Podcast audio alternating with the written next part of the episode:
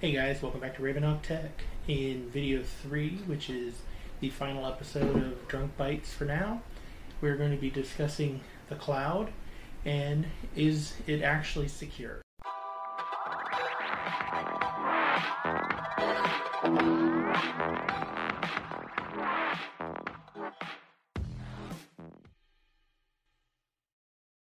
That's going to be this last segment here that I want to do, which is all these data breaches. Everybody is so big on using the cloud for everything, and there's data breaches in the cloud, but the cloud is secure, supposedly. No, it's not. I said supposedly. I think the cloud, um, you know, certainly you hear, like I hear every other week about people exploiting Amazon AWS buckets to basically gain access to remote directories that have no password. And a lot of these, uh, a lot of these cloud security issues just come down to misconfiguration. That the security tools are put in place by Amazon or Google, but people just fail to use them because they don't read the full documentation when they're implementing their, you know, their environments.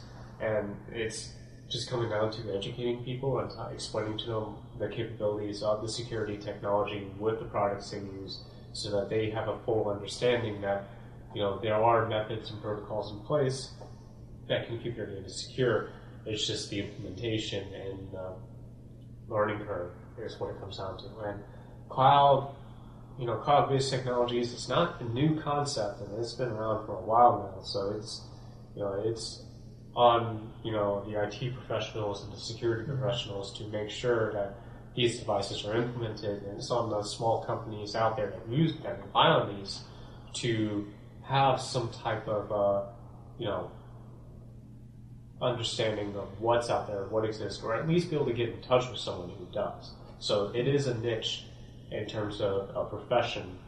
Yeah, but people, even you know that they're already doing where people think that oh well I can buy all this stuff from the cloud and get the support from the cloud, so why do I need an IT department? Well, the thing is, is you, the cloud, it, yeah, your hardware is running all the time, but you don't necessarily have the support to, you know, build it out to what you need. Like you'll. Well, I mean, they, they have it where yeah, I can pay somebody on the get go to set it up, but a lot of the things that I've been seeing is, um, which is basically I don't know if you've heard of this one, but cattle versus pet. Mm-hmm. Yeah, so cattle versus pet for you guys is in the day, back basically with three tiered servers, more of the traditional stuff pre cloud, stuff was built and maintained. It was maintained, it was cared for. If things needed to be done, it would be done. It's like having a pet. If your cat or dog gets sick, you take it to the vet.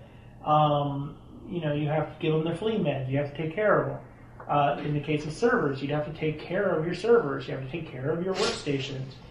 But today and with cloud, a lot of it's become cattle. You know, you get a cattle, you run it through the chute, you stick a probe, you blast it, the cow's dead, you go ahead and turn it into beef and you put out a new cow. You know, and that's what they're doing with servers is they have an appliance, here's your appliance, and it stops working. Blow it away, set up a new one. Yeah, and you can do that with Docker containers and a lot of other things. A lot of uh, like a lot of times when you purchase a VPS, it's running on a container Yeah. on some remote server. It's not actually part of the server hardware itself. It's which is another thing is unless you are purchasing a dedicated server, right? If you're doing a dedicated cloud server, and even that I question sometimes on whether they share it. so. but if you're not buying your own dedicated server instance, you're literally paying somebody to store your stuff along with other people. Yeah. So you get yourself a Linode or whatever, and you think, hey, I got my instance.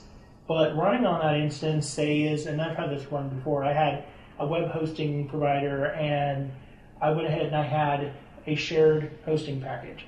Well, my site actually got taken down because the other person who had a server had this massive WordPress reselling account or whatever. They got compromised and it Yeah. took out the server.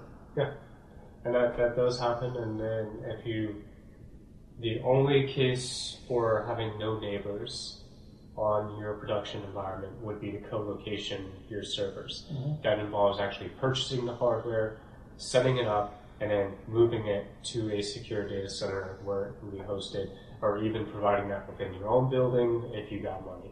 Now, if you don't have your own ISP connections at this other location too, like you don't pay for, like say if you set it up at a co-location and you're still connecting to their infrastructure, their networking, their internet, you're still sharing a pipe with other people. Yes. So if their network layer gets compromised, again, you know, You would be locked. you would be locked out of your box, but it goes to show that having multiple sites, and it just depends on what your availability needs to be for your Yeah. customers and what your ROI and ROTs are. yeah. So But I mean, and then of course VLANs. Everybody, you know, there's there is a secured VLAN you can do to a certain point, but it, uh, a lot of people say that VLANs are secure. I mean, you're you're literally taking you take a network device and you're saying carve up these sections into VLANs. These are virtual little segments that are on here, and they have their, each of their little routing, and they have their, each of the little IPs, but they're running on a device that has communication with all of them. mhm. If that device gets compromised, what's to stop somebody from hopping through? Exactly. Once you have root on the VLAN host, the KVM or whatever it may be, Yeah. then essentially you own the server. I mean, that's what happened during the Northern breach. But what happens is people, you know, they run their malware on something, and malware nowadays is becoming virtual aware. So it knows when it's running in a virtual environment, and it knows exactly what kind of privilege privilege escalation commands it needs to do to do remote code execution on the root KVM operating system in order to gain root access to the box. which is actually why VMware killed one of their connection. It had a more direct communication from the VM to the host. Yes. And what was that? VMIC, I think it was called, or whatever, or V.